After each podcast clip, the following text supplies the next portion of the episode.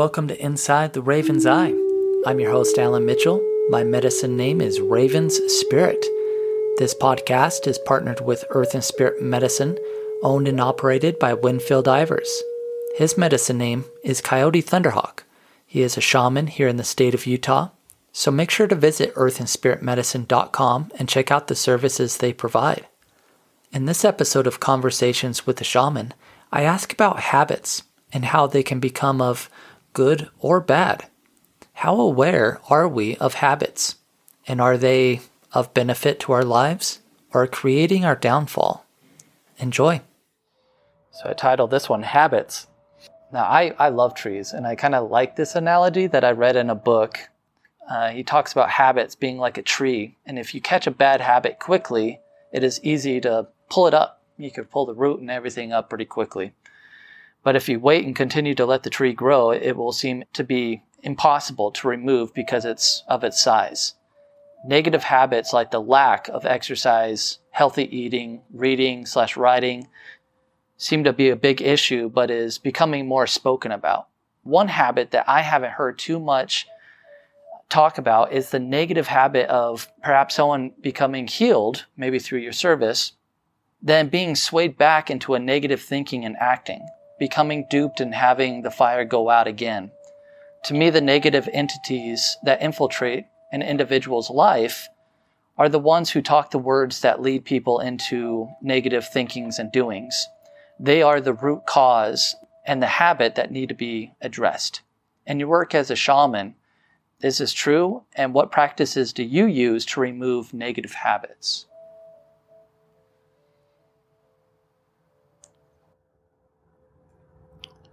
Habits, things that we do over and over and over, good, bad, right, wrong, healthy, unhealthy, positive, negative, or whatever of that way. Things that we do over and over, getting results. So, what things are we doing over and over every day, and what results are we getting? Because whatever it is that we've been doing and experiencing is like that. It's it's that habit, you know. It's it's the tree growing, as you were saying. So when I was about twenty four, somewhere around there, I I wanted to quit smoking cigarettes and I was managing a restaurant, and there was a young man that worked there, and we, I told him I was wanting to quit. He said he wanted to also, so we decided to quit, you know, like some team thing or something. and anyway, sometimes we we get to secure ourselves to our habits, but regardless, it's in the securing that lies the success or the demise. And so a couple days went by. He's like, oh, I feel like smoking, you know. And I was like, yeah, no, I think about it a lot, you know, kind of a thing. Anyway, after a busy night at the restaurant. I don't remember exactly how it came down to everything, but he had some smokes, and I was like, "Oh yeah, yeah, yeah." He's like, "Do you want one?" I was like, "Yeah, I'll have one." And uh, I lit it up, and he's like, "I knew I could get you to smoke again," and that bothered me. That bothered me a lot. That I was tricked into my own decay. But I couldn't blame him. See, because then that would lessen the ability to be accountable to my own decisions. So I was so, I, I really hurt myself that day in a way, like literally, not like, like, oh, that was a, a hurt in that time. Like I felt hurt. I hurt my own feelings So, in that way of feeling an emotional pain, uh, I hurt my own feelings.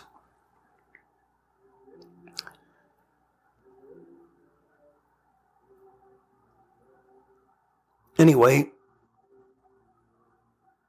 I made a few decisions after that.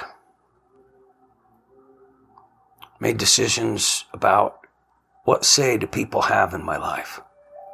To what degree am I influenced? Why are people mean? I thought he just wanted to have a smoke. I didn't know he was going to turn it on me as well. I did want to quit. Why did I give in? When you start asking yourself questions around things like that, you can usually come up with the true reasons. If you're willing to go deep enough in the questioning of self, it usually comes down to us being weak and as humans and, and vulnerable. And so when we're thinking lesser of ourselves, we habitualize ourselves to those things of a lesser value. Alcoholism, drugs, destruction, sabotage, depressions, suicides, whatever. Okay. When we, so, so the whole cure in this, and that's interesting. I'm even using that word. It is through the retraining of the thoughts. So we have to learn that it is only when we do something over and over and over that we get good at it. Okay. And so when we understand that, oh, all I did without really thinking about it was I practiced being an abusive person or I practiced being, you know, a yeller or I practiced being, you know, uh, rude. I practiced being a bully. In other words, whatever that I did over and over and over, it was a practicing of it. We tend to become better at whatever it is that we're practicing over and over. I became a pretty good alcoholic. Okay. So, you know, when you spend seven different times in jail, you know, you, you begin to realize that you're getting good at something and it's not really something that you want to be good at. So I had to, and that was later in life around 28.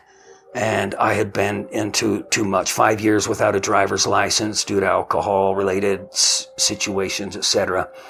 And none of my situations ever really worked out that well for me. It wasn't like I had a lot of fun. It was just ridiculous when I look at it. But it was a powerful time of my life. And I give thanks for all the powerful times of my life. So when I decided, wow, no matter where I go, no matter what state I live in, no matter what I'm doing, I'm drinking. I can't run from anything. I can't go hide. I can't get away from it. So I had to go inside and I had to remind myself about myself about other things that I had successfully worked through in life. Because I had some physical situations and I had to work through those and, you know, uh, getting a mindset, a thought process. So one day I just thought, you know what? The only way through this is just to be done, just like I did with the cigarettes, even though I went back when that kid I worked with said, I knew I could get you to smoke. I quit and I never went back again. And then I quit alcohol and I never went back again.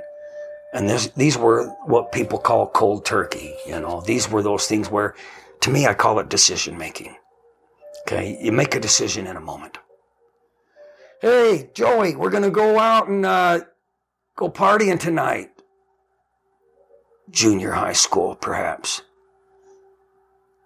Maybe Joey inside going, and he says vocally, nah, I, I better get home. Oh, you're going to be missing out, they say. And he's thinking, oh, God, you know, they call that peer pressure. I call it opportunity. Okay, because I was in that situation so many times. One time I said, when somebody said, hey, at one point in my life where I, in high school, I had quit smoking weed for a short period of time and I thought I'd quit everything, but this person that I used to hang out with and had an association with, a blanket with, whatever you want to call it, I, a familiarity. I said, when he said, Hey, want to go smoke some weed? I said, No, no, I quit. And then I turned around and I said, But if you ever want a drinking partner, let me know. And I thought, Why did I say that? I thought long and hard about that. Why did I say that? Why did I have some sort of need to to include myself, include him, to to keep something alive that was dead, to to put myself what, what, what? You know, there's a lot that goes on behind the scenes in the thought processes. We have to ask ourselves questions. Maybe we can start to see why we think a certain way and why we end up experiencing certain things. So, habits, just think about what you want or don't want. If there's habits you have, make a decision never to do it again. It's the best news I've got.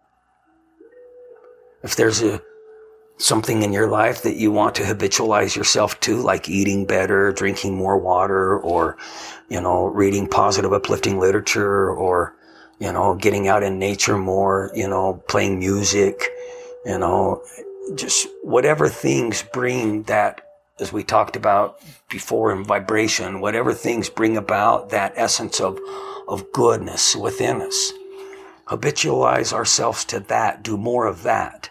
Cause see, once we're occupying ourselves more in the things that we want to become, the things that we don't want seem to don't have a place anymore. It's called displacement.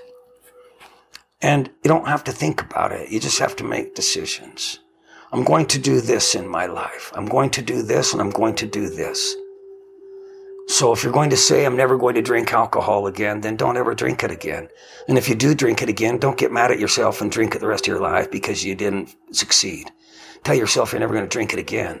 And don't stop and keep putting other habits in your life that take yourself further and further away from alcohol, for example.